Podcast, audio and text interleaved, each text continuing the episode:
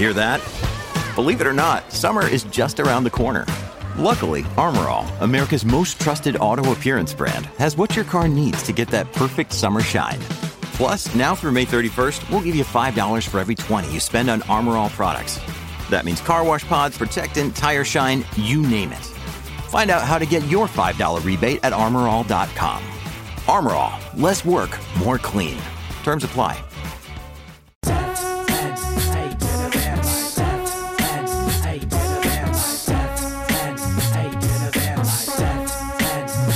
What's up, everybody, and welcome back to the podcast. I'm Frankie, And I'm Alex. and together we are F&A Van Life. this is the podcast where every week we bring you news from the nomadic community or interviews with other nomads so that you can know what it's really like to live life on the road. I'm sorry, that was too funny. Paco just went to go jump up on the couch inside of our van, and he just completely missed. I don't think he ever misses. He literally like bounced off of it and then oh. back into his bed. Oh no, what happened? He'd like to get in the bed right now, but it's rainy season in Costa Rica and his feet are disgusting. Oh yeah, yeah. I mean, and that's the one thing about van life that you'll never really understand till you live the lifestyle is that it is really hard to keep the space fully clean. So today's episode is all about how van life was before we got into van life. So in the year plus that we spent planning to get into a van versus what it's actually turned out to be in reality. And I think we're even going to talk about some things that might not come up often, like stories that led us to really realize that this was the right lifestyle for ourselves. Yeah, for sure. So basically, Frankie and I met on a beautiful Sunday in July 2018. Wa- Was it a Sunday? Yes, it was a Sunday. Are you sure about that? Because I went out for karaoke on Saturday night and sure? I got very drunk. oh, okay, okay. I thought it was a Friday night. No, it was a Sunday because we were hanging out and it was only supposed to be a couple of hours and it turned into many, many, many, many hours. Mm. And then at like 11 or 12 p.m., I was like, I have to go home. I have work tomorrow. I probably missed the Giants game. Just kidding. I was In July? I'm joking. There No, would be no football in July. There's July. no football in July. That's, That's probably the only reason Frank was free. That's why I made it. Yeah. But the only reason that our relationship continued is we, we started dating outside of sports season. well, I mean, you looked at my dating profile. What did it say? It was literally like, I'm Frank. I like sports. And then there was like 20 emojis of different sports. Yes, exactly. And then it was pictures of me, like five different ways or so that I could look. Me a little bit heavier, me like full workout mode, me with like all like different hairdos. So you didn't really know which Frank you were gonna get, I guess. yeah, and I mean, the only Frankie I wanted was. I mean, realistically, I was getting out of a really terrible relationship and I just wanted to, like, hang out and have fun with somebody. And Frank, I was like, he seems kind of dumb, but he's hot, so he'll be fun for a day or two. So now would you say I'm hot and smart? Yeah. what was that? Yes, you're very hot and very smart. Am I deeper than you would, would have expected? I Yeah. mean that more ways than one. Emotional. He's an emotional ocean, folks.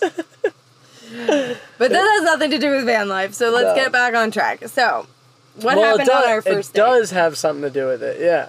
So on our first date, I actually told Alex that I wanted to travel, so don't get attached. And so, what was your plan for this travel? So the plan for my travel wasn't van life yet. My plan was to have like a pickup truck and pull a mini mate behind the back of it and have like the brand new truck, the brand new mini mate, and then kind of travel around, hopefully finding free places to park. Um, but my plan was to really stick to the mountains, probably learn how to downhill mountain bike because I was really interested in snowboarding at the time.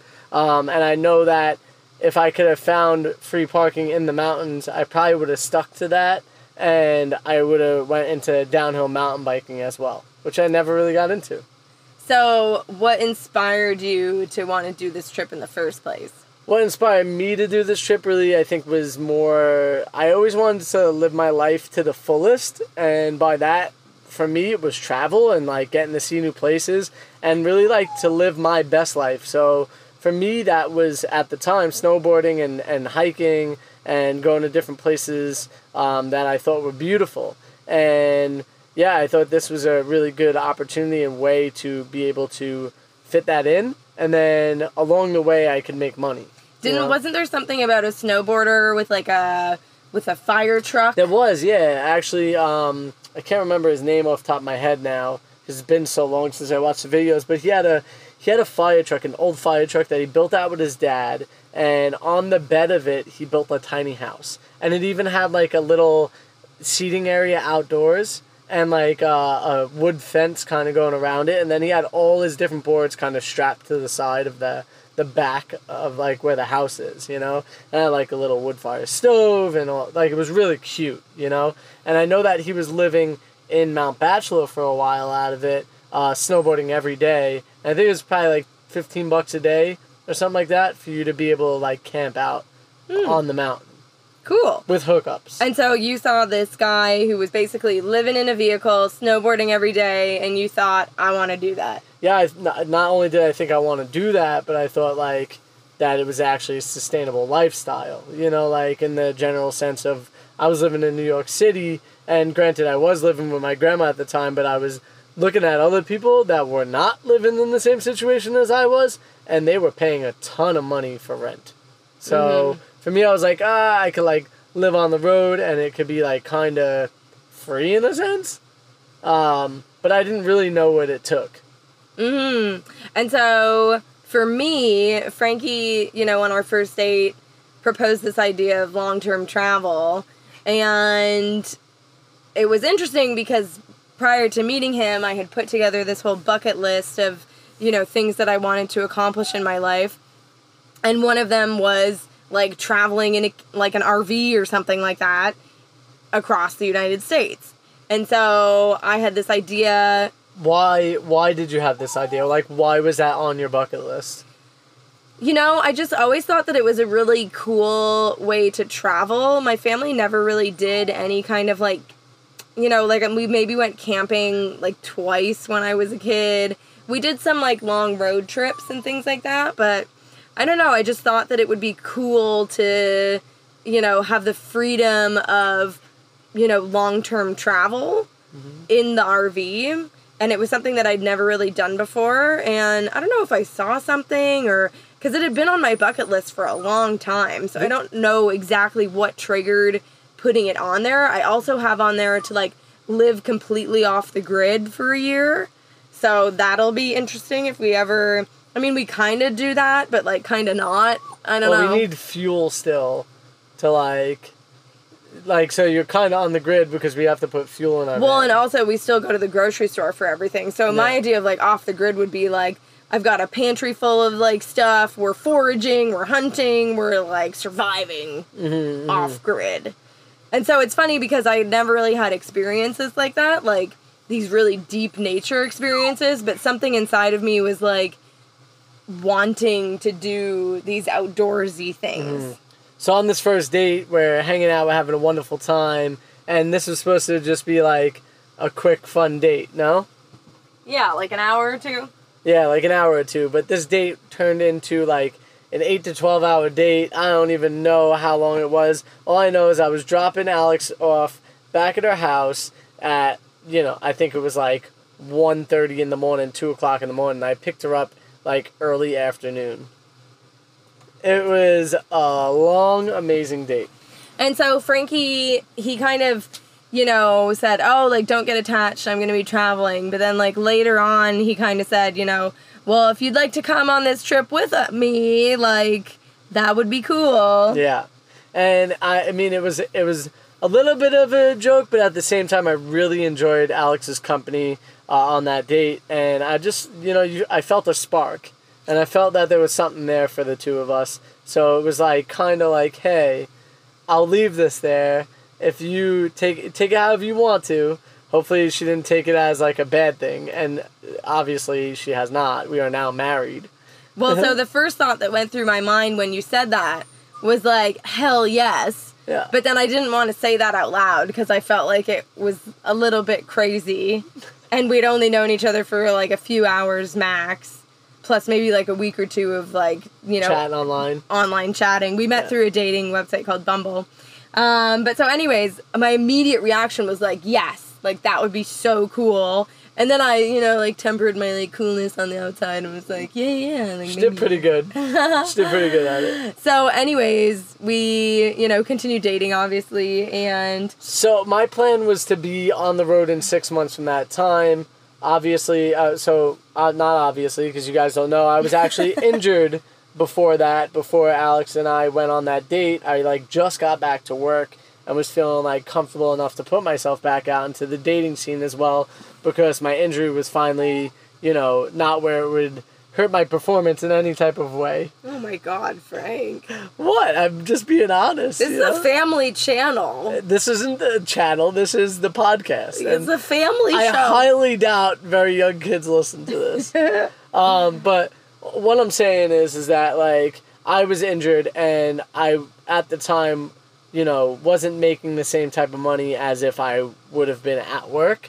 I did have uh, some money coming in through like Aflac and insurance that would cover me that I paid for monthly. So just in case if something like this happened, I would be covered in at least my bills. And so I, I just got back to work and you know I was I was busting my butt to try to make some extra cash to like stack away. But during this whole time, Alex was asking me tons of questions about like how I want to do it and what I want to do and you know have you thought of this and have you thought of that and I think I also kind of planted the seed that like the way that you want to do this is very expensive. correct Like a brand new truck and a brand new trailer. even just like how much would you think gas would be to fill that truck right, and then like the actual, you know, machines are like eighty thousand dollars. So I mean that this Mm-hmm. Well, was like pre also- crazy inflation. also for like what I wanted at the time Right. Yeah. So I was like, you know, eighty thousand dollars. If you don't have that cash, like you're gonna be looking at a monthly payment. that probably would have been both like together Yeah. in yeah Yeah, but like you know, it would be a monthly payment of X Y Z, and then Mm. I think Frank originally you were thinking too, like you would probably snowboard a lot and then end up like parked in one town because you'd have to like start working again. yep So like maybe you'd make it out to the West Coast and then you'd have to figure out a new job and like Yeah, I'd probably work during the snowboard season at different mountains and whatnot, um, or at a mountain, and maybe figure out a way into a career like with Ikon or Epic of like being able to jump resort to resort, something like that. That was kind of probably my plan. Um, also, having the refrigeration background, I probably could have became a snowmaker um, pretty easily and maybe made my way up the rankings or some something along those lines. Mm-hmm. But uh, but yeah, so with all that being said, uh, now Alex and I had like she shows me this. She asks all these questions, and then all of a sudden, like she's like, "Hey, I got something for you." Like a couple months down the road, and I'm like, "Okay, cool. Like, what what are you gonna show me?" She's like, "It's a surprise." I'm like, "Okay." So we go upstairs into her apartment, and she pulls out a computer, and sure enough, just opens up this Express spread Excel you sheet. can never say that. I can never say it. Excel spreadsheet. yeah, Excel spreadsheet, and pulls it open, and it's every single dollar that I need to save, like for to be to be able to live this lifestyle, and exactly what I need to do to be able to do it for one year without having to worry about working. Yeah, and so I had basically put this spreadsheet together based on, of course, some information that Frankie gave me, but also while this was all going on, I was binging tons of like van life and travel content. So I had an office job, which meant that I had a lot of time to watch YouTube. Yeah, So if anybody can relate to that, you know, drop a five star review and leave a comment and let us know. um, but yeah, uh, I want to also say that. Um, when Alex showed me this spread, except when uh, when I told Alex you he can never say. told me or showed me this sheet, right? I then was like, my jaw dropped, but like inside, I was like, oh my god, this woman is amazing. To even put the time to put this together, you know, she obviously wants me to, you know, live my best life and create and you know succeed in my goals. And I was like, there's something missing, and she's like, what? And I'm like, you're not on here. And sure enough, Alex had her own. I swooped the page over and I had my own spreadsheet. and I was like, "Yo, we're in this together." Like that was the that was the biggest moment where I knew one hundred percent we were in it together. Yeah. Well, I mean, he'd never really like formally invited me beyond like our first date. Like we talked about it a lot, but like it was never something that we were necessarily doing together. And at this point, it was we were maybe only 6 months into our relationship. Mm-hmm. So, it was all very new and fresh and so like I don't want to come across as like Oh, like I'm coming on your trip, you know, and you probably I don't know, maybe you just didn't even think about it. Well, I did. I just didn't want to like if if you were interested, you probably would have brought it up again, like down the road. As you asked me those questions, I would have thought you would have brought it up.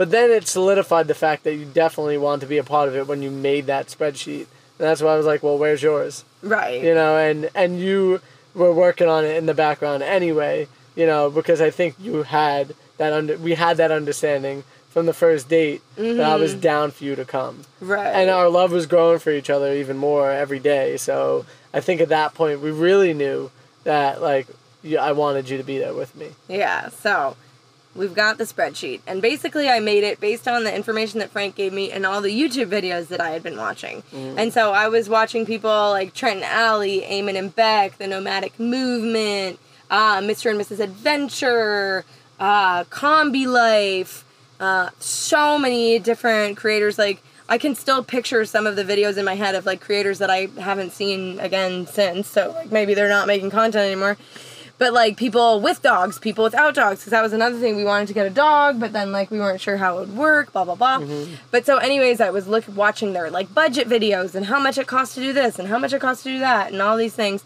And so as I was looking at it, I was putting spreadsheets together. Like, okay, if we're gonna travel, you know, like this, like how much would the vehicle cost and how much would this cost? And so I put a whole spreadsheet together of like all of our monthly expenses and then I multiplied that by 12. And I mm. said that we need to each save this much money for us to be able to travel for one year. Mm-hmm. Because our original van life goal was to do one full year of travel without having to work, without having, you know, to earn any income. So we needed, you know, I think it was twelve hundred or a thousand dollars each per month times twelve. It was right around a thousand dollars. Yeah, so we each were supposed to save. We gave ourselves a one year kind of like ramp up. So basically from January 1st, 2019 to December 2019, we had to put away an extra $1,000 every single month into a savings account. So we each saved $12,000, $24,000 total, which was ridiculous because before that, I feel like I was budgeting all of my money away every single month and like just buying stuff and paying for things and living in New York and whatever. Yeah. And then somehow Likewise. magically I was able to put away $24,000 probably twelve, not twenty four. Oh, sorry. I was able to put away $12,000 probably by like July or August. You said twenty one. 12. Oh my god, whatever. Whatever, Frank. whatever. I put away my money She by like the summer. I was done saving all that money. so like And then- six months. You saved twelve grand. which is nuts. Yeah.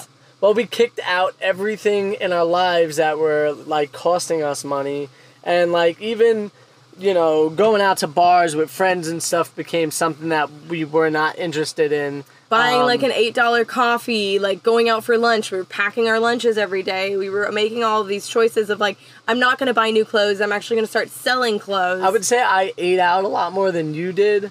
So like saving that money might have took me a little bit longer, but, but I you was were working. also a- earning more. I was yeah, I was working a lot of overtime too. So like not only was I earning a little bit more, but I was also working overtime to make even more money.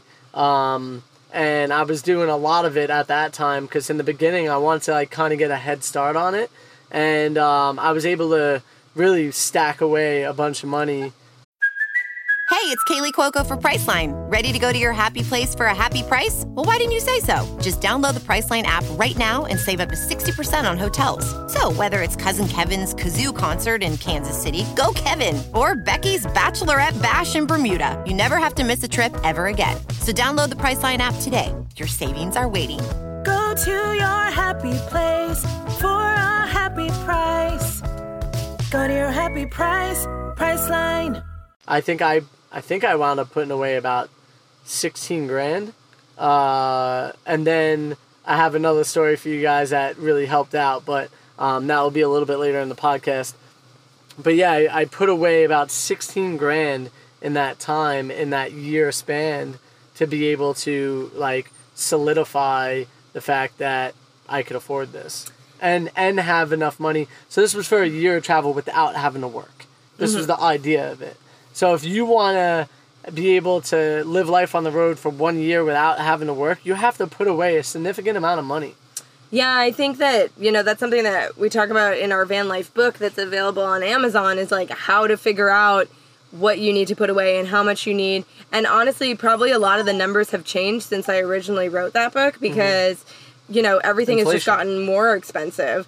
So, unless you're planning on like working on the road, you really do need to have a savings account. If you guys remember a couple months back in our news podcast, there was a girl who moved into a van and then basically ended up homeless because she had no money, she had no savings, she had no, you know, cash and then like a, you know, an engine repair and then, you know, and it's like if you're not prepared and set up properly, you know, you might end up in not a great situation. Yeah. But the fact that we were able to save so much money as people who weren't really great at saving a ton of money, it just really proves that if you prioritize Set goals. set goals and every dollar that you spend you think about and you say you know do i want to buy this thing right now or do i want to buy a Maxxair fan you know mm-hmm. like those were the choices that we started making and it became very easy to not spend the discretionary money like yeah sometimes we still went out and yeah sometimes we ate out or you know if we were building all day and we were exhausted But we would pick places in New York that we knew that were super cheap to eat at. So like we would go to places that it was like two dollars for a meal or five dollars max for a meal instead of going to the place where it was twenty dollars to twenty five dollars a meal. You know, it, you have to prioritize. You know, sacrificing maybe the fa- the fancy styled food and go get the something that is really quick and easy for you.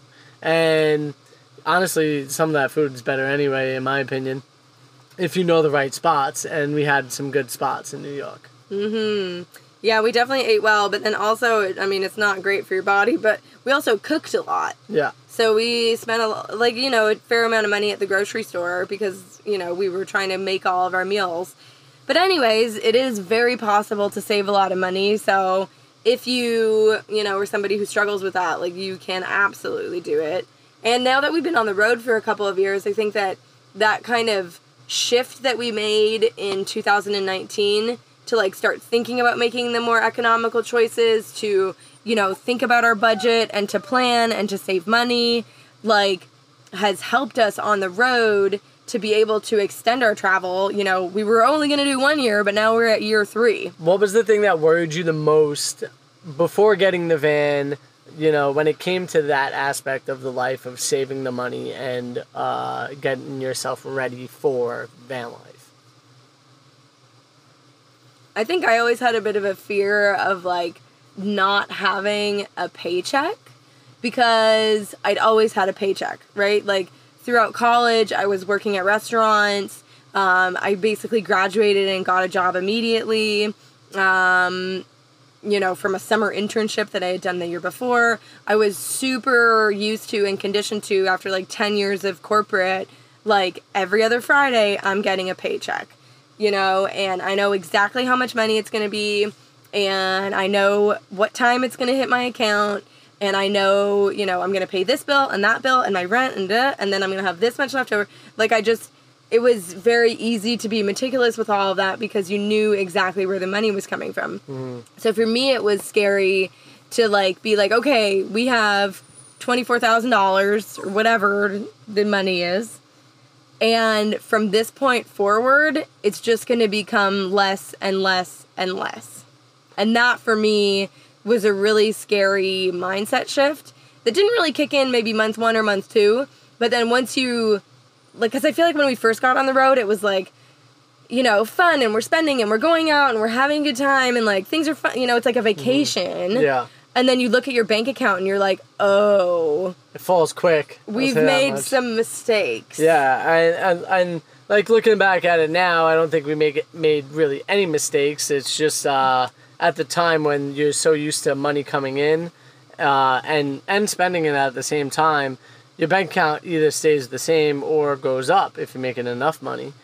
But at, when you're not making any money and you just see it going down, it is really a scary feeling. For me, the scariest feeling was I had a lease that I um, that I got, which was a not a smart thing to do before I was gonna make this lifestyle happen. Well, you actually, it was so silly because I got swindled. But he had a lease, and then the lease was up, and then instead of just like getting out of it and walking away, he signed up for a new two-year lease, Re- even though he knew that we were to be leaving in like eight months. Realistically, what I should have probably did was buy that first Wrangler for like a cheaper price Right. and then walked away. But instead, I got the fancy Wrangler and uh, put myself in a hole. Um, and it was a bad decision on my part. And th- this is where things were scary to me because I thought I was going to be able to trade that that Jeep in, get the cost covered, and then get something like a van that we could have that's more brand new, um, and get us on the road in that van that I then bought, you know, for us with trading in this Jeep. That did not happen. we went to the dealership that he got the lease with, the guy who had sold him this whole like idea. And we go in there, and the guy's basically like, "Oh yeah, yeah, yeah, I'm gonna work it out. I'm gonna da da da." He like goes, he chunks his numbers in the computer, and he comes back and he tells us, "Okay, I've hidden the cost of the Jeep into a new Ram ProMaster, so your payment is only gonna be like twelve hundred dollars a month." And we're like, What? Like, Like- the van is only forty thousand bucks max. He's like, yeah, but you have to pay for the whole Wrangler and the whole vehicle. I'm like, this is a lease, buddy. Why would I have to do that? Like, you should be able to take this thing back. I've already paid the value of it, you know, in this period of time. But he's like, oh no, no, no, don't worry. You owe eighty thousand dollars between the two, and we're like, no, that's not how this works. But basically, push came to shove. I was pissed off. Alex never seen me this mad. I was washing my hands with hand sanitizer, cleaning them, calling them dirt bags, uh, and my hands felt dirty because of them. But it was just funny. But with that being said, we knew that we had to come up with a new plan. And for me, this was the scariest thing because now I owed quite a bit of money on this Jeep and I had to figure out how to get out of it. And I we had, looked into a couple of things. So there is did. such thing as a lease transfer where you get somebody else to take over your lease. Unfortunately, the way that this contract was written, that was not allowed. We looked into like wh- how do you pay it off? How do you get rid of it? And basically it came out to like you have to pay a lot of money and then maybe we'll let you off. Yeah, so basically I had to pay the rest of the vehicle off and I was supposed to leave the last payment for whenever the time the last payment went through and the dealership was actually supposed to pay it, which doesn't really make any sense to me. Why in any way, shape, or form would they pay that? You know? Whatever. Um, so now at this point I knew I owed at least like I think it was I think it was like seven thousand dollars like towards this lease and i had a snowboard trip lined up with my buddy uh, previously um, that we were going to be going to tahoe. And we were about to you know just go for this travel and i, I kept saying to myself like is this the right thing. Like give me a sign that this is the right thing and that van life is the right decision for me and alex. And um, yeah, I, I wound up going out there and and um, we fly into Reno, and it was dumping snow to the point where it was snowing in Reno, which is super rare. And we're at the casino, and the place is like, yeah, there's no way you could get a car to go to Tahoe right now. Like, you guys are stuck here. We'll set you up in a room, no charge. Um, so we were like, all right, cool. And my one of my buddies is like a crazy gambler. Shout out to Mate, you the man, bro. And um, we that's the reason why we got the free room. And he went down to play three card poker, and I came down with him. And I was just watching the game, and I really enjoyed the game. And the one way that I gamble is I'm like, all right, I have $140 in my account that I'm willing to like lose at the moment. That's the only way I gamble, and that's the only money I gamble with. And So I, I after like an hour of watching, I decided to sit down at the table and I played forty dollars that I had in my pocket, and I sat at the table for about an hour. I really enjoyed it. So I was like, you know what? I'm gonna go grab that all hundred dollars out of the ATM. I'm gonna sit back down at this table and let's see what happens. And go sit back down at the table. I play a $25 on each bet that you could do, including the bonus. And we were just talking with the dealer about how, like, if you don't play the bonus, you can't win the major or the minor. And so I played the bonus and I got a four and a five of hearts in my hand. And I look over at the guy next to me and I'm like, yo, listen, dude, I'm about to win right now. And he's like, what do you mean? And I'm like, I see hearts everywhere I go and I take photos of them. That was like one of the big things that used to happen, right? When we first started dating, I used to show you all the photos of the hearts that I would find. And um, the guy was just like, okay, whatever, weirdo. You know, like looked at me like like I was strange. And my buddy Mate sitting on the other side of the table, and sure enough, a six and seven of hearts come up. So I now have a straight flush, and um, now the bonus is coming up, and uh, I already won. You know, whatever the minimum uh, is for that bet, or the maximum is for that bet, I guess. And then the next card I need to come up is the eight of hearts. And sure enough, she flips the card over, and it's the freaking eight of hearts. And I hit for the major at, on that table at the time, and my buddy looks over at me and he's like, "Yo, bro, you need to give me some of that money. Like you wouldn't be playing if it wasn't for me." And I go, "Mate, you won too." He hit a straight as well, and he actually hit for the minor when I hit for the major. It's like the most rare thing that could happen at a table, and sure enough, it happened to us. And he was like, "Oh snap!" He gets all excited. So I actually wound up hitting for thirteen thousand dollars, the biggest amount of money I've ever won in my life, and uh, my buddy hit for fifteen hundred dollars. So after taxes, it came out to like nine grand. It was like one or two grand more than what I needed, you know, to to be able to pay off this Jeep, and you know to be able to get ourselves on the road without any type of debt whatsoever.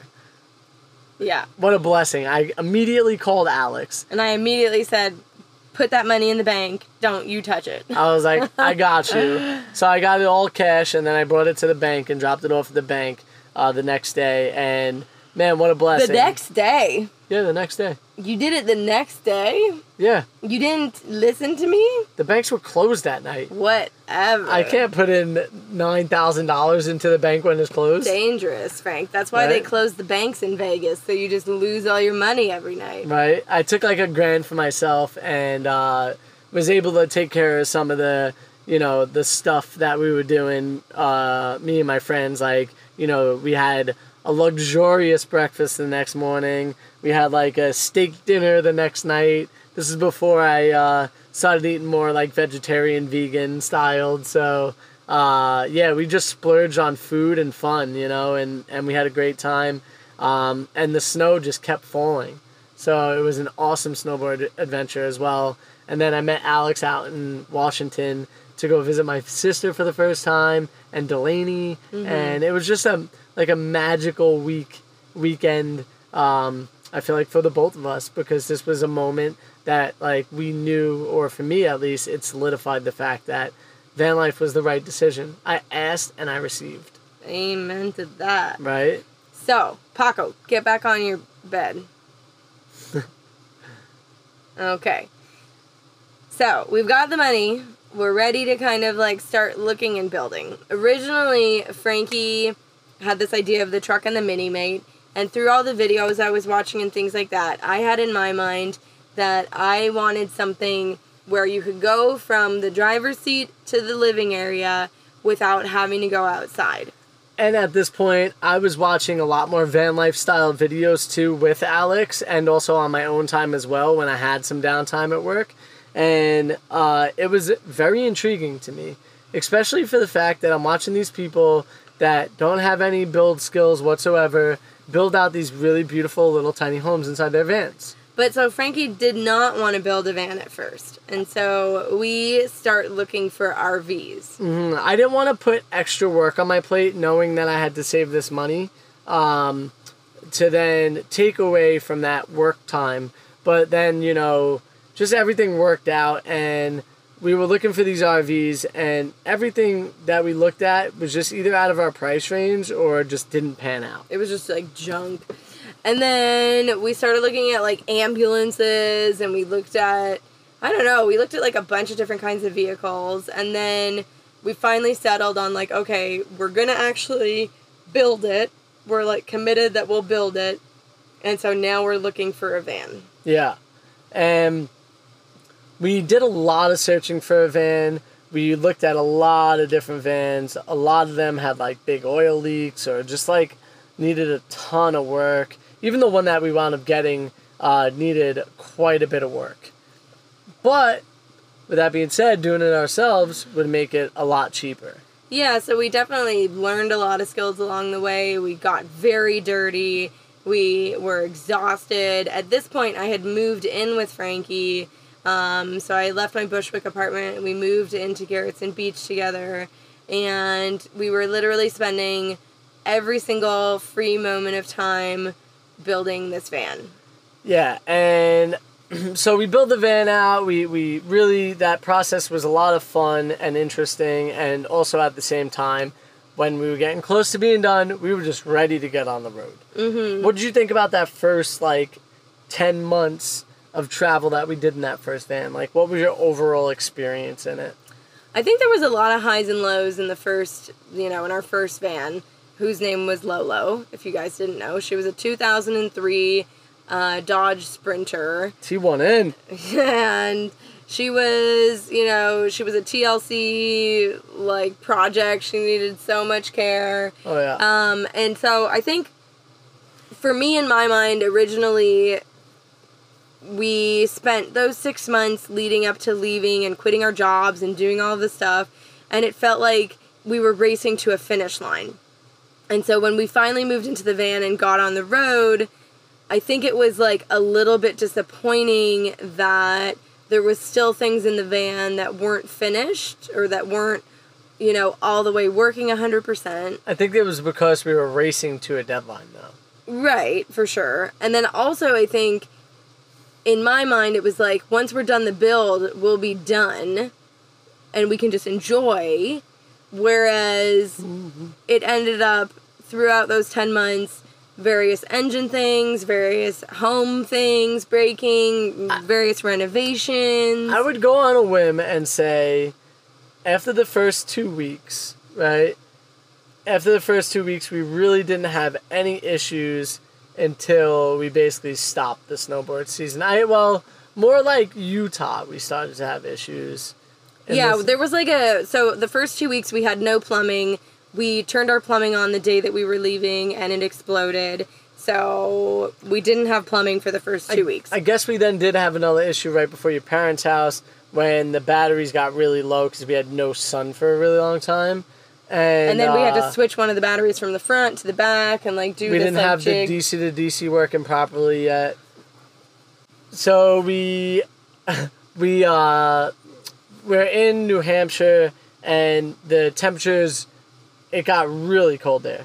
It was probably like negative 20, maybe even negative 30 Celsius. and the van wouldn't start. The van wouldn't start, so we we finally got it turned over and with the adventure that we were on, we were doing 71 mountains that season. Well, we would go on to do 71 mountains snowboarding that season. The goal was actually 83, but that was the year of the pandemic, you know.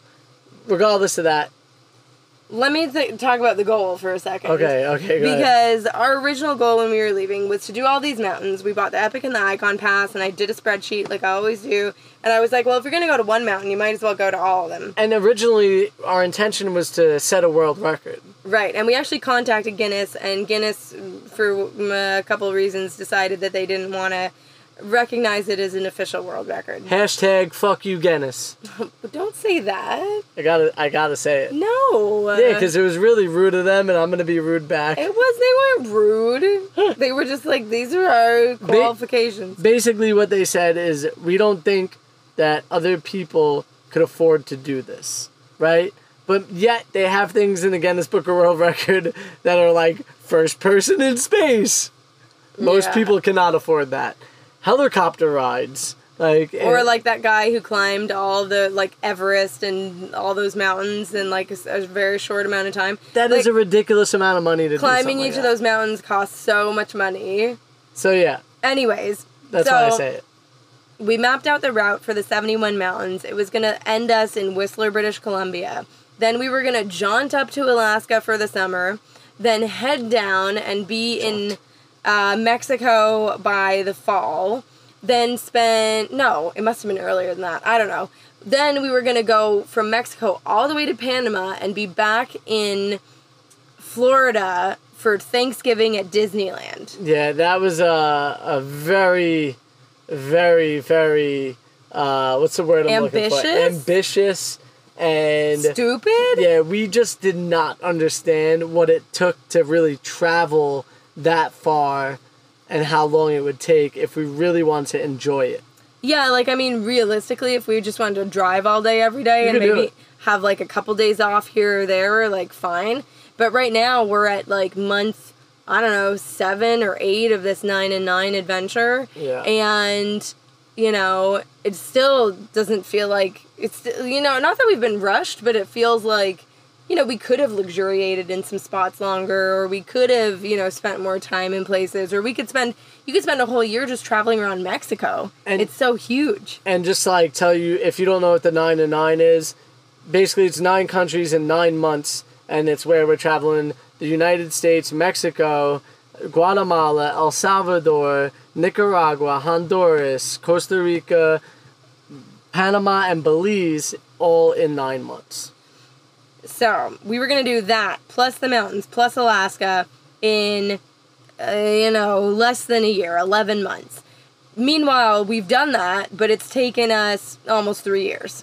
I'm so grateful that the pandemic hit and you know looking back at it now I know that sounds crazy because a lot of people are very upset that it happened and I get it you know a lot of people are lost and a lot of things uh, have happened because of it um, but you know for us it was kind of a blessing it slowed us down it actually created F&A van life for us you know, it, Yeah. it was a moment for us to sit down because we were both making YouTube videos. It was a moment for us to really be like, hey, we should be doing this together. And that's when F&A Van Life was created. That's when we started doing these podcasts. Mm-hmm. That's when we started doing all these different things. And I'm so grateful for it because if not, we wouldn't be talking to you guys right now. Yeah, it's really interesting. So I think another kind of misconception before we left versus being on the road was this idea that we could do all of these things so quickly. Even people who are like, I'm going to do all of the national parks in one year. You know, and I don't know why we had this idea of like one year and then we're going to settle down and we're going to figure out where we want to buy a house. That was basically the plan. I think I think the reason for that is is that like we were pretty small minded, like we were ambitious, but we were small minded in the sense of like the United States is the place that we want to live, and we're gonna find that spot and we're gonna settle there, and that's it. Yeah, and I don't know. Like, I think it was like also the mindset of like, this is a one year vacation, and then we're gonna get back to like air quotes real life.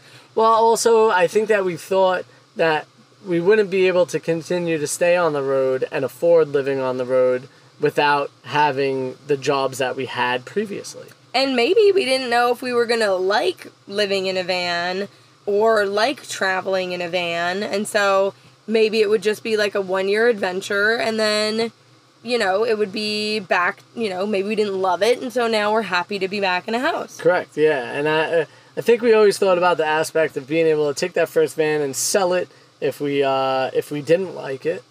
You know. Yeah, I don't know, because you always wanted to like have that I van did want to forever. keep it, and I do think that if we did settle somewhere, I probably wouldn't have sold the van. No, because we could have just taken it for weekend trips or you know mm-hmm. like a month here or whatever. Yep. And it would it would have been like a fine rig for that. But for us, basically by the time we got to like month eight or nine, the van was just becoming more of a burden than a blessing. What was the most unexpected thing that has came out of being on the road in the last three years? Hmm, I think that before we got into the van, I thought that I was gonna have some kind of like, I don't know, like spiritual awakening and like I would be meditating every day and doing yoga every day and like I would have no stress and I would be like so, you know, like zen and like my ultimate version of me and like, you know, I don't know, like whatever.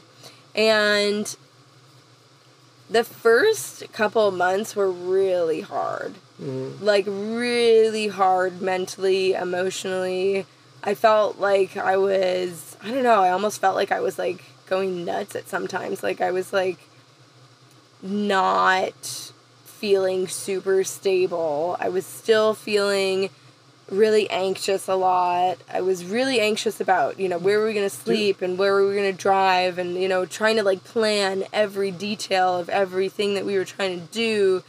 And I think that I was just like, I don't know, maybe like, like I had talked to a friend about like the idea of like you have to like detox New York because I'd been there for so long and like all this like pent up energy and cortisol and all of these like, you know, stresses and like we were also moving so quickly, trying to do all these things so fast, and it just felt like I don't know. I just sometimes I just wanted to like scream, like I was like I'm losing it.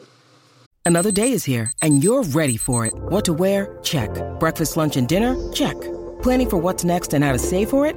That's where Bank of America can help. For your financial to dos, Bank of America has experts ready to help get you closer to your goals.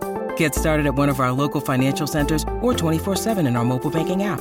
Find a location near you at bankofamerica.com slash talk to us. What would you like the power to do? Mobile banking requires downloading the app and is only available for select devices. Message and data rates may apply. Bank of America and a member FDIC. It sounds like that you weren't only detoxing New York, but you were detoxing the normal like lifestyle that you were taught from day one as a kid. Like going to school, we're taught to be in this society and work these particular type of jobs, and we're taught that for so long. And then you get that type of job, right? And you work it for ten years, and now you're doing something completely different. That's like, like otherworldly different and not necessarily looked at as like what the mass society is like this is what you should be doing Yeah, for sure. And I think for a while it kind of just felt like we were on a vacation and like, oh, like we're going to have to go back to work soon. Like it didn't really feel like this is our life now. I think that took a while to kind of like kick into gear because, you know, we had both worked for a decade doing like Monday to Friday, you know, 8 to 6 or whatever. Like it was strange to get out of that mentality of like, oh, this is my one week vacation and then I'll be back at work. You know, like it was hard to ditch that. for me the most unexpected thing was the fact that it would be so comfortable to live in a van like now that we've been doing it for three years it feels so comfortable and so nice to come back to our own space and lay down and relax um, it feels really nice and comfy and cozy because it's such a small space. I love that about it. I feel like when I'm in a space that's so big, it makes me feel almost like uneasy at times. Like I don't know where to be in the space. You know?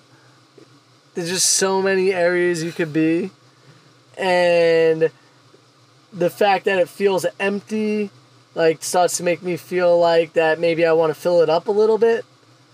So yeah, I, I think that we have all the belongings we need in the van, and it's like you know, it's beautiful that it's like a backpack that you just take anywhere and everywhere with you, and you have your stand-up paddleboard, you have your snowboard, you have your whatever it is that you like. You're gonna build out your van for that, and that was the most unexpected thing. Which is just like always know that we have the stuff that we really want and we love to do at our fingertips all the time. I think there's also been a big transition in our van life from the living off of savings to live like working every month to pay our bills. Oh, I mean, and being financially stable to a certain extent. You know, I wouldn't say that we, I, I definitely wouldn't say that we make anywhere near the money that we made when we were living in New York, but you got to remember New York is a much more expensive lifestyle, so you have to make money like that to even just make it there. Yeah. But so I think that, you know, starting to, you know, like you were saying, when we were in quarantine, we made FNA Van Life. We started working on that. We started doing the podcast and we're making the videos every week. Then we're doing the TikToks and all this stuff. And, so, it, and it was a passion project at that point. yeah, for sure, 100%. But I think we were also thinking, like, you know, if maybe we're making like a hundred bucks a month from YouTube, and I think you know we'd seen the bank account kind of going down and down and down, and then living with your sister and like buying groceries and like splitting grocery bills with them was like, oh my god, this is so ex- like quarantine was so expensive. It was very expensive. We could not wait to get back on the road just because that means that we could afford to feed ourselves. it was so ridiculous. I mean, it was delicious, and we had made so much good food and like whatever. But you know, we eat a different way than they eat. But then we were all eating together, and so and then there was more booze and more snacks, and you know all this like Did- quarantine stuff. there did come a point where we were like, hey, we're going to buy our own groceries. You buy your own I think that wasn't until we got back, to be honest. Like when we came around the second time. Oh. Uh, maybe. Yeah. But anyways, um by then I think that we'd been kind of like feeling the pinch of like the money kind of dwindling. Also like the travel that we had been doing like there was one month where we spent like $900 just on gas because we were driving so hard and so fast. And so I think we were starting to like feel the pinch of the, you know, budget. And so starting these projects, yeah, it was a passion project, but it was also like how do we like keep the momentum going on this adventure? Another thing that was really unexpected for me in that situation was the fact that I started getting uneasy being in one spot and I wanted to be on the road. yeah. Like I started getting this feeling, this urge that I had to be on the road. We were there for 50 days and it was like, what are we doing? Like we need to go do something. Mm-hmm. And not that we weren't doing anything with them, but we were stuck at the same physical address for 50 days. And Which that's just crazy. a weird feeling to me now. it's not a lot of days. no, but it feels like forever. I know, and I think that's the longest that we were anywhere. you know, like we were in Alaska for 66 days, but we were bumping around the whole state all over the place. I think that it also, I don't know, like when we were living in New York, obviously you have your apartment, you're there for like years or whatever. Um, and that doesn't like hurt. And I think that if we had kind of like a home base, because I think that's kind of what we're aching for at this point, is a little bit of a home base, Are even if it's just like a storage locker or something, to like get some of the stuff out of here. I feel you with the storage locker thing, but uh, I don't know if I'm yearning to be in one spot. No, not at all. I don't think so. I think that like I really enjoy traveling and moving around and going places. It'd be nice to have a place to go back to for say maybe a month, and then get the hell out of there. And and uh, we'll see. That might change, but like right now at the moment, at like as we're talking about this stuff, it makes me realize that like I don't love being in one spot. Yeah, but I think if it was your spot, you might like it a little bit more. But will it be our spot? I don't know. Yeah, it, these are just you know random questions, but you know we'll see when that time comes. Regardless, I don't know how I would feel about it. I guess it. The only thing that you could do is wait for when that podcast comes out. Yeah, I guess. I'm definitely wanting like to settle down a little bit and to like have a space again. Cuz I think it would like be nice to have a garden. It would nice to like have a little home and it would be nice to like have these things and then also have the rig and whatever and like go for adventures and stuff. But like to have somewhere to come home to I think is something that I'm definitely yearning for at this point. I think I would be okay with having that space and sticking around for a month and going on a week long trip or a two week long trip and then coming back again for another month or so. You know what I mean? Like I think that I would have to like slowly integrate myself back into it. You're too wild now. Yeah, I'm a wild child.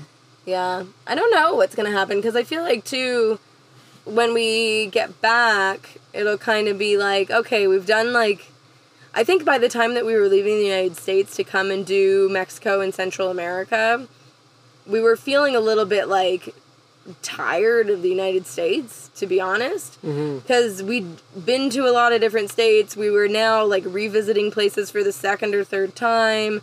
You know, there's obviously still a lot of places in the States that we haven't visited, and it's not like we've covered every single inch of it.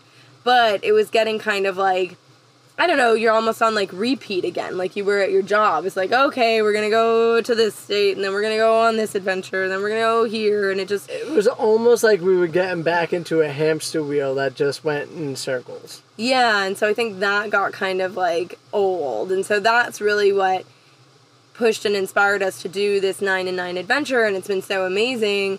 Um, but I think by the time that we get back, especially with our return schedule being so quick, like we were gonna cover probably like four or five thousand miles in like or kilometers in maybe two weeks. So it's gonna be like a really speedy return. Um, and then I don't know. I just I feel like it's gonna feel like a whirlwind, and then it's gonna feel nice to like land for a minute. Yeah, I, I, think I agree with you there. It will be nice to be in a one spot for a little bit of time, maybe trying to like set some roots in and figure out what is the next plan of action for us. You know, and our and our lifestyle. Is it still travel? Is it family? Is it, you know, making a garden? Who knows? Um, but I will say that this lifestyle has been something that I didn't see coming and has changed me for the better. Mm hmm. A thousand percent. I think we're both very. I don't know. We're like the same people that we were before we left, but we're also different in a lot of ways. Yeah, I mean, if you guys have been listening to this podcast for a while now, like what what have you felt changed in us?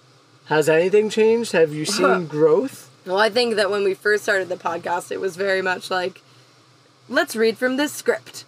Hello, welcome to the show. And then it's like bullet point, bullet point, bullet point. Yeah, yeah, we're more off the the hip now. like we didn't have any bullet points for this. This was just strictly from the heart and the conversation that guided itself. Yeah. But I think that everybody that is inspired to do some type of travel, whether it's van life, nomadic living, backpacking somewhere, if you have this drive and this want to do it, go do it. You'll never ever regret it ever. This is coming from people that know that we will never regret this travel in our lives. Yeah, and I think too, like everything has like a bit of a season too. Like we had like this first season of travel, and then we had a season of building, and now we've been in, you know, a season of like America traveling, and then a season of, you know, coming down and doing Latin America. It's been beautiful. So I don't know. It's like going to be interesting to see what the next season is, and I think that's another thing that you kind of have to get like okay with in living in a van is that like not always is it going to be the biggest craziest adventure you know just living in a van is a fun crazy adventure but like some days especially since that we've been working more and like that was what i was trying to say earlier about the switch from like just traveling and enjoying to like traveling and making a living it's definitely very different Oh, yeah. like um diego and lauren who were on the podcast they're literally like at a co-working space monday to friday 8 a.m to 6 p.m Yeah. I mean, and like working. So they go to a town, they park up on the beach, and like yeah, they're doing beautiful beach walks in new places. They're taking their dog out. They're you know eating at the local restaurants and and like it's, they're waking up in new beautiful places all the time. It's great. but it's different Yes. than just you know Ernie and Allie who've also been on the podcast, but Ernie and Allie are still living on savings and they're literally just like you know hanging out, reading a book, you know they're very much enjoying it more like it's vacation. because it is for them Yeah. and they've they saved for years to be able to do this trip Mm-hmm. and now they can just literally enjoy it right they don't have to worry about how they're making money because they have money and so they're not worried about it. Yeah. Whereas us, I guess we kind of fall somewhere in the middle. We don't have the 40 hour work week, but we work almost every single. The only day that we don't work is because we recently instituted a no work day because we were or I was getting a little bit burnt out on so much work. Yeah, I mean, we both were definitely getting burnt out. Um, Alex more so than myself, and I think that's just because how we work things. And Alex definitely is a workaholic. Uh, you know, and I That's don't mean true. that. I don't mean that in a mean way. I mean that in the sense of when you have downtime, you fill your time at work. Because there's always something to do, Frank. See, that's my, that's exactly what a workaholic would say. but if you picked up some slack, there would be less. To, I work all the time. I work all the time. I just know how to take time to myself, and I and I do it quite often because, um, you know, realistically, that's my mental health.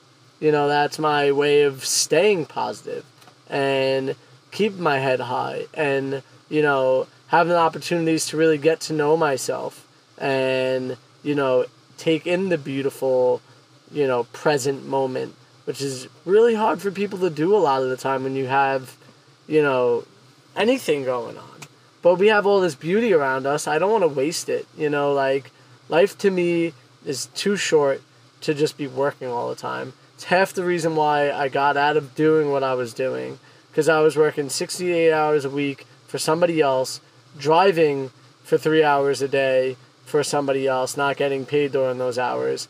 And I just I just want to be able to be me and live and enjoy life and I think that we've found it with what we do right now and um, we're so thankful that the podcast, the YouTube channel, the all the things um, you know, to the sponsorships and the brand deals and the people that we've got on board to, you know, on the Patreon. And I'm just so thankful for everybody that either listens or supports us in any type of way.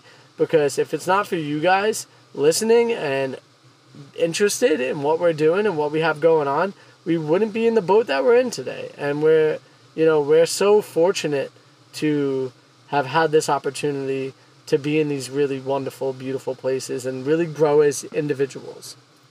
So I, I think I just want to say thank you. Yeah, we're definitely very grateful.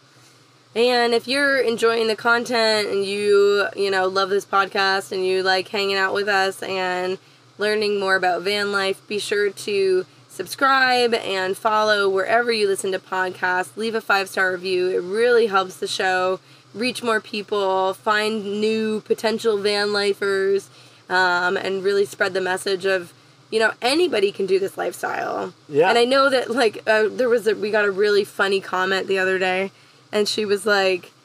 You know, I love what you're doing. I could never do it. And don't you dare tell me that I could do it if I try hard enough because you don't know my life and my life was this and my life was that. So don't even you don't even you come and try to tell me that I could do this if I wanted to.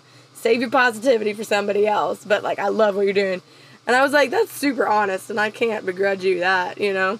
So I- maybe not everybody could live it, but it's available I would say for most, anybody who wants it. Yeah, I would say most people that really want it could make it happen. There's going to be mm-hmm. the rare occasion where just everything goes sideways. Life isn't easy, you know, but perspective does play a huge role on your life. Yeah, just if you think it's going to be good, then it's going to be good. If you think it can work, then it'll work. You know, and, And- if the other way, then it won't. That doesn't mean that every single moment of every single day is going to be peaches and flowers. You know, there's going to be moments that are going to test you. We get them all the time. You know, it's just our outlook allows us to balance that those moments with positive ones. Yeah, I think it's funny when people watch the YouTube channel, like especially when something's going really wrong, like you know, someone with the van or somebody messed up or we're stuck or whatever. Like they're always like, "Wow, like you guys didn't freak out." You handled that really, really well. Yeah, like I'm surprised you weren't like screaming at each other or you know, like whatever. Um, so yeah, we're lucky to have each other. We're lucky to be on this adventure together. Even though it sounds like we may not be on the same page about what the next page is. I I don't think anybody's ever on the same page. when you're reading the book, it's very rare. Anyways, we love you guys so much. We're excited for you to come along for this next chapter with us. Before we close this out, I do want to say that whatever page it is, I'm happy to be on it with you when we get there. I love you. I love you too. And we love you guys. Thank you so much. We hope that you have an F&A day. Hey, everybody knows it's true. Van Life YouTube channel, what they do. Everybody's got to get money. Everybody's about to get money. Make sure you subscribe to their YouTube channel, FNA Van Life. All that.